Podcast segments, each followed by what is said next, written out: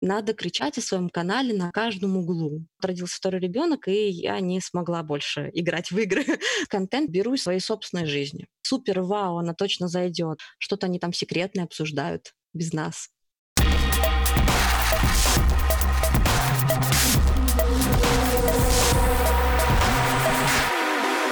Всем привет, меня зовут Никита, и с вами на связи Эдкаст.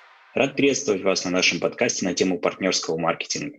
Сегодня мы пообщаемся с Дарьей, она владелец авторского канала Яндекс.Дзен. Даша, привет. Давай для начала обсудим твой блог. Расскажи, пожалуйста, немного о нем, как давно ты его ведешь и вообще о чем он. Привет, привет. Мой блог называется «Мама в бигуди». Он это не лайфстайл, это тематический блог. Он посвящен в основном детям, семье, там, воспитанию детей, философии материнства. В общем, э, больше такая о детях направленность. Я пришла в Дзен по совету своего мужа. это было достаточно давно, это было где-то в 2018 году. А, он мне сказал, что вот обрати внимание, есть такая площадка Яндекс.Дзен, там можно что-то свое публиковать. А, я публиковала тогда 9 статей, не разбираясь ни в каких правилах, не вдаваясь ни в какие подробности. А, что-то там не очень у меня зашло, мне не очень понравилось, я забросила на год. И в 2019 году вернулась снова, опубликовала несколько статей, уже посмотрела правила, посмотрела, что эти статьи неплохо зашли и стала работать. А, ну, можно сказать, что вот с 2019 года э, год я достаточно регулярно публикую на Дзене материалы, но при этом делая некоторые перерывы для себя, для души или просто потому, что все надоело. А как так получилось и как ты выбрал эту тематику, в которой ты ведешь сейчас свой блог?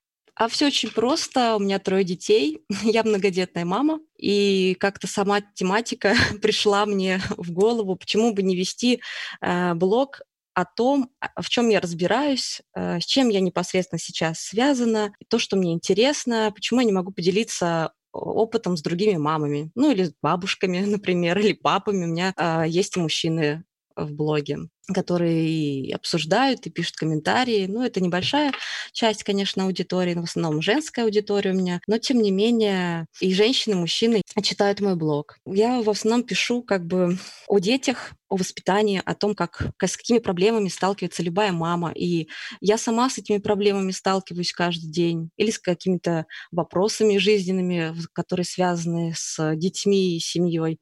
И об этом пишу свой блог. Иногда это статьи больше философского характера, иногда это практические какие-то советы, лайфхаки или просто размышления. То есть ты как раз э, та самая мама, которая может рассказать, как зарабатывать в интернете.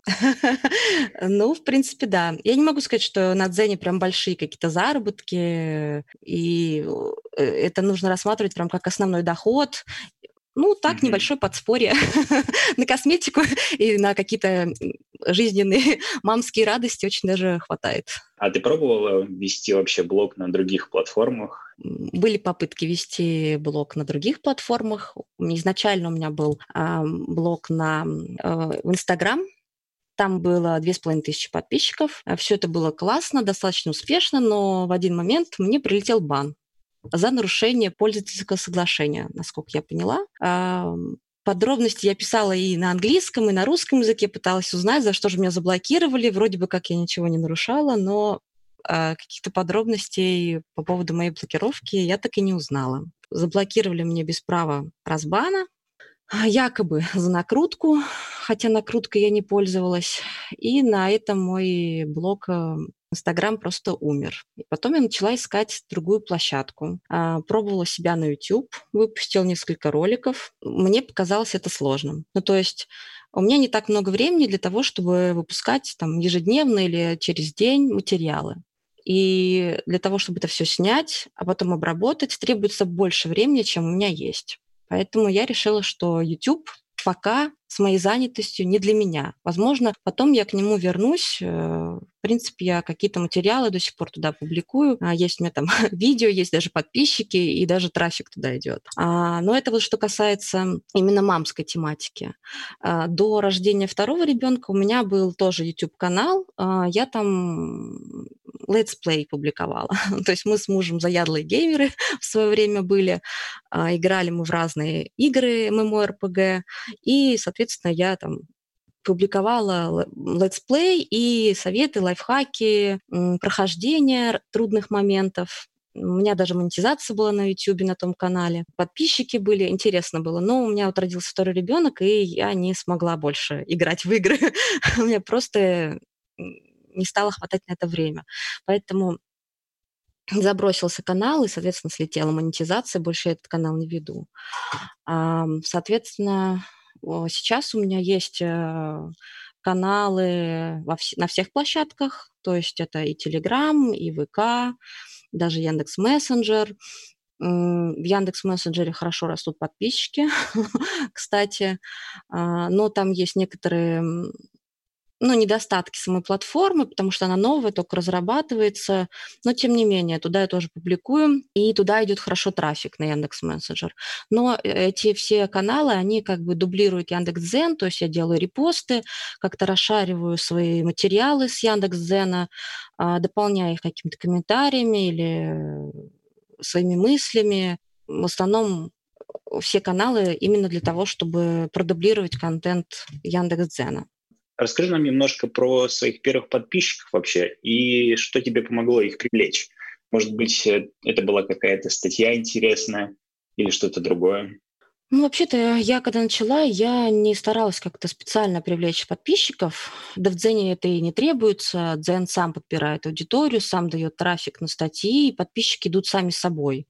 Это происходит и на начальном этапе канала, и сейчас. И это не только у меня, это вообще особенность площадки такая.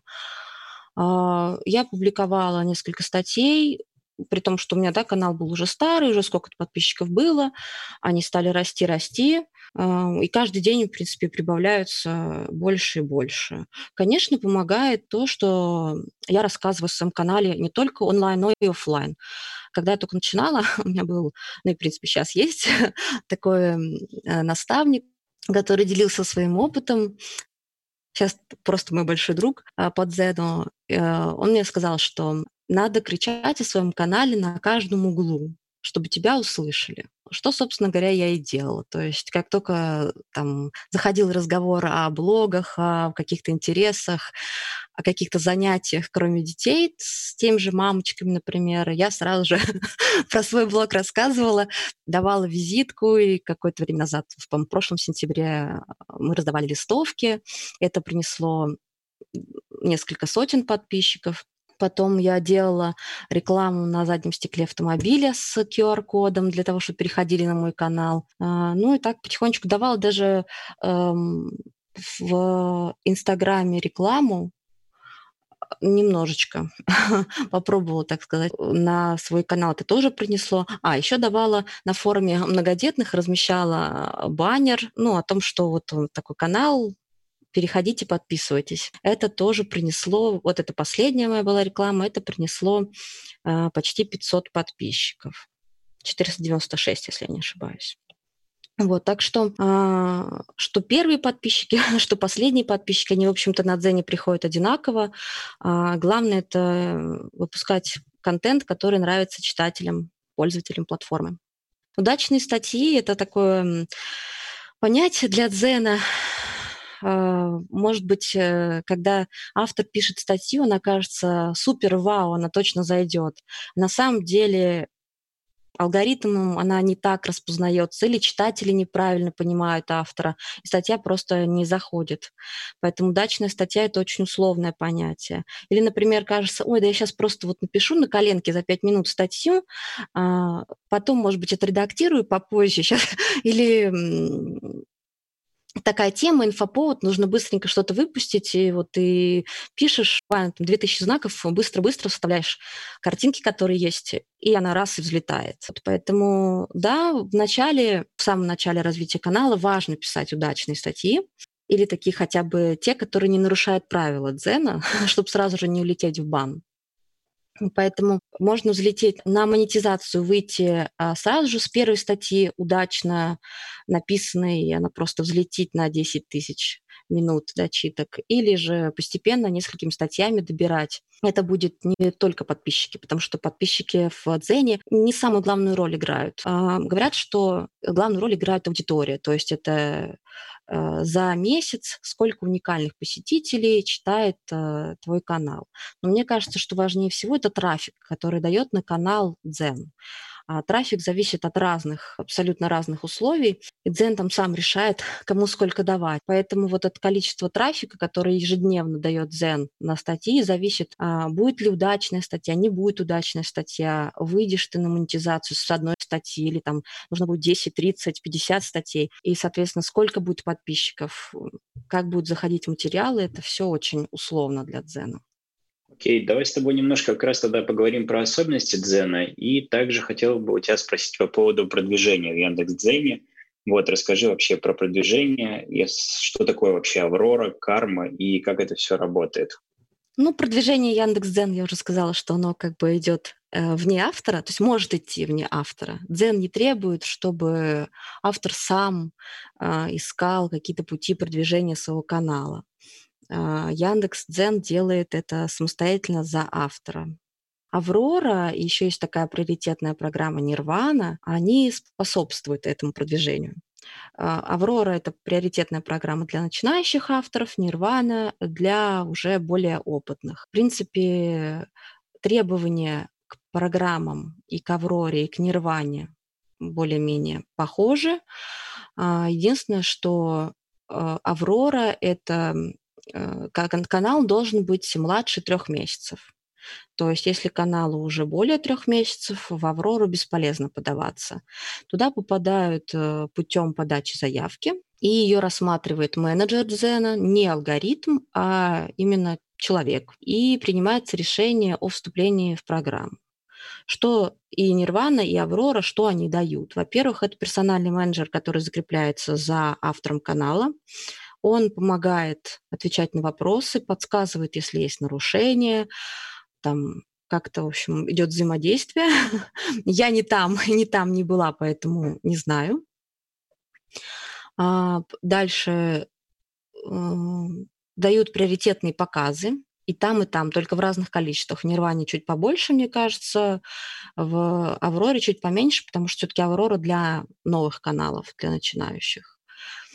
И, соответственно, это, ну как, приоритет. Приоритет в показах, приоритет а, в каком-то взаимодействии с руководством дзена. То есть это для нирваны, например, это отдельный чат нирванистов.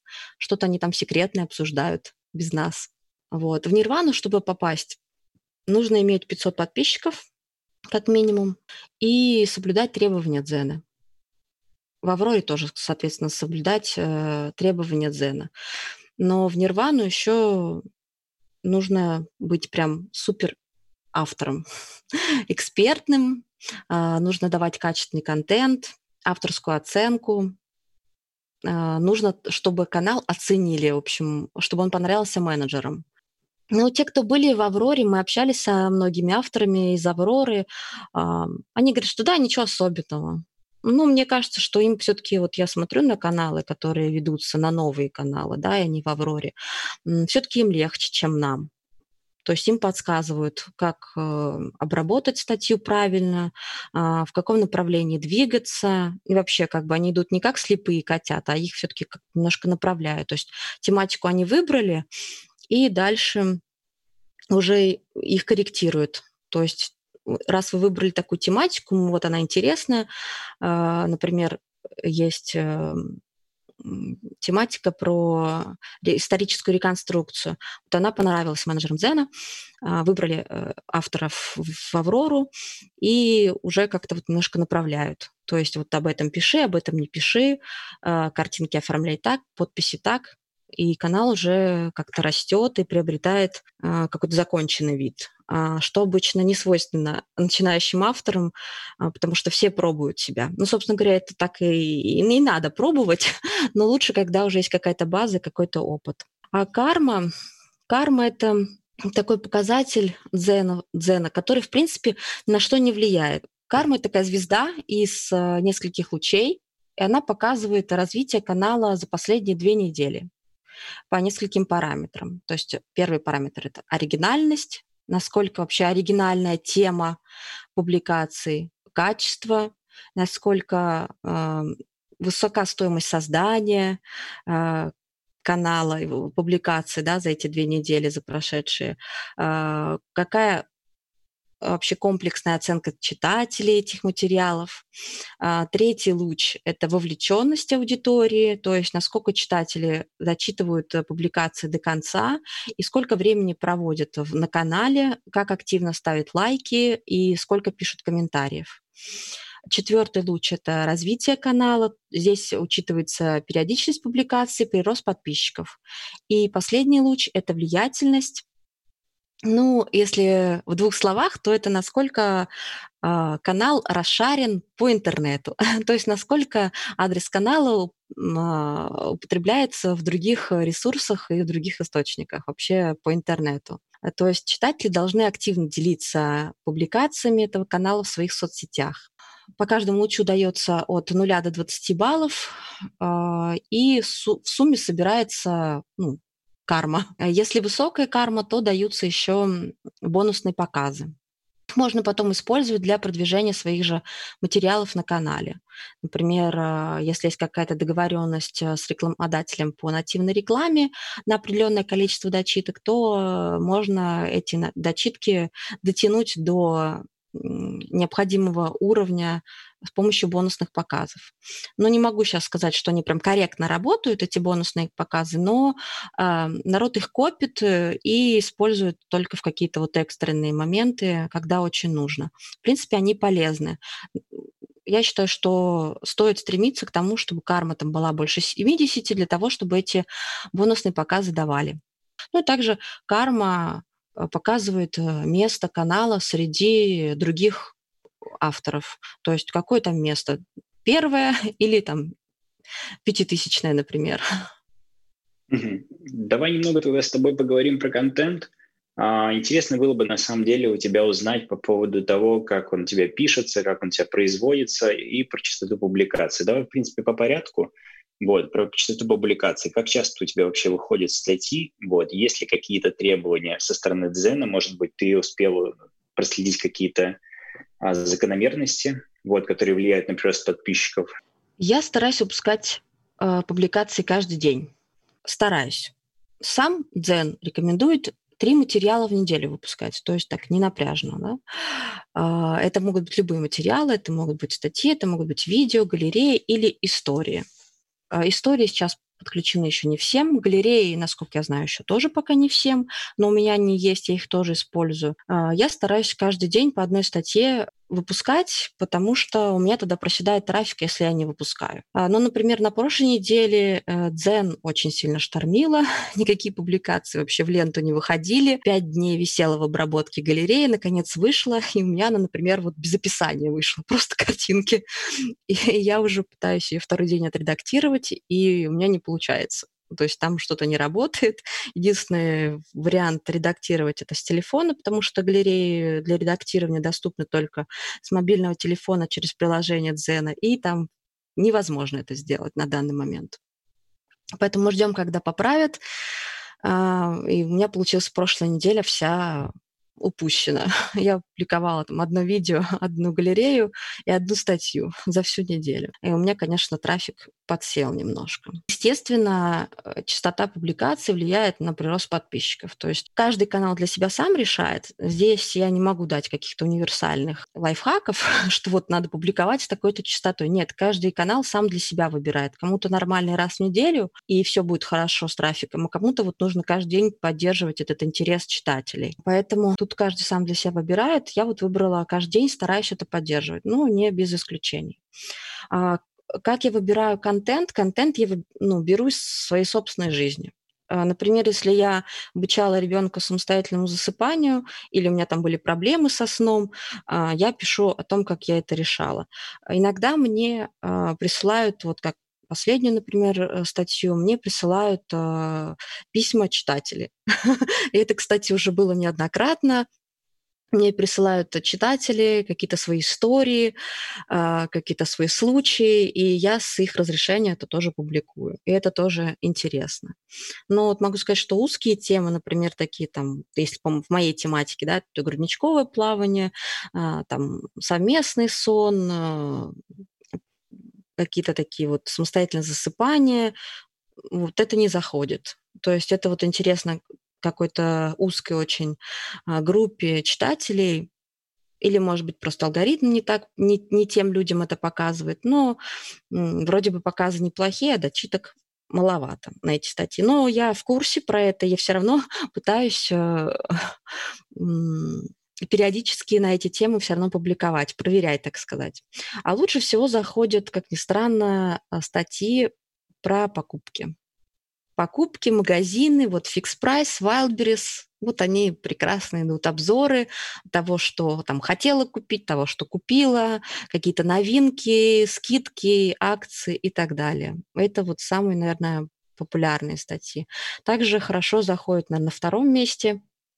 Это статьи про образование детей, это школа, сад, а, про нововведения в этой области, какие там проблемы, например, те же поборы, вот, и э, также вот учебники, преподавание, проблемы учителей, как бы вот это все, вот это вот про образование тоже хорошо заходит. А есть ли у тебя вообще контент-план? То есть ты рассказываешь, что действительно у тебя есть очень большое количество рубрик, а есть ли контент-план, который ты записываешь, вот, чтобы публиковать определенное время определенные посты? Планируешь ли ты вообще публикацию? И если планируешь, то на какой срок? Да, есть у меня контент-план. Есть у меня, ну, так скажем, таблица, в которую я заношу а, все, о чем я хочу написать. Я не могу сказать, что прям я очень четко придерживаюсь этого плана, потому что иногда бывают э, сдвиги, очень часто приходят рекламодатели, которые просят срочно э, сделать что-то публиковать. Э, иногда получается по две, подряд, иногда по три нативки. Но, в принципе, для Дзен это не имеет значения, потому что а, он показывает разные аудитории, не только подписчикам. Вот, я стараюсь придерживаться контент-плана, это прежде всего удобно. Во-первых, потому что когда возникают какие-то мысли, которые нужно срочно записать, есть куда, а потом, когда есть время что-то написать, ты садишься такой, думаешь, м-м, о чем бы мне написать? И все свободное время уходит на то, что ты думаешь, о чем написать. А, вот это вот контент-план помогает избежать этого. А, то есть садишься, открываешь, окей, сейчас я буду писать, я открываю контент-план, я знаю, о чем я могу написать. Я выбираю из того, что у меня уже записано. И если я пишу статьи вперед, а я очень часто это делаю, то есть я написала и не сразу выкладываю, например, а написала и отложила. Могу вернуться через день, через два, через неделю или через две к этой статье, еще раз ее посмотреть, еще раз ее оценить уже как бы незамыленным взглядом и опубликовать. Соответственно, если у меня есть набор вперед статей, я расписываю примерно хотя бы в какую дату или в какой день э, я ее публикую, потому что не всякий контент можно публиковать в субботу или в воскресенье или в пятницу. Лучше такой легкий развлекательный контент в эти дни публиковать, а более там серьезный, так скажем, если моей тематике вообще есть серьезный э, контент, лучше в будние дни, потому что все-таки народ э, отдыхает, пятницу, субботу, воскресенье это сказывается и на трафике, это сказывается и на интересах пользователей, поэтому всякие научные изыскания по поводу того, как работает наш мозг во сне, лучше оставить все-таки на будний день.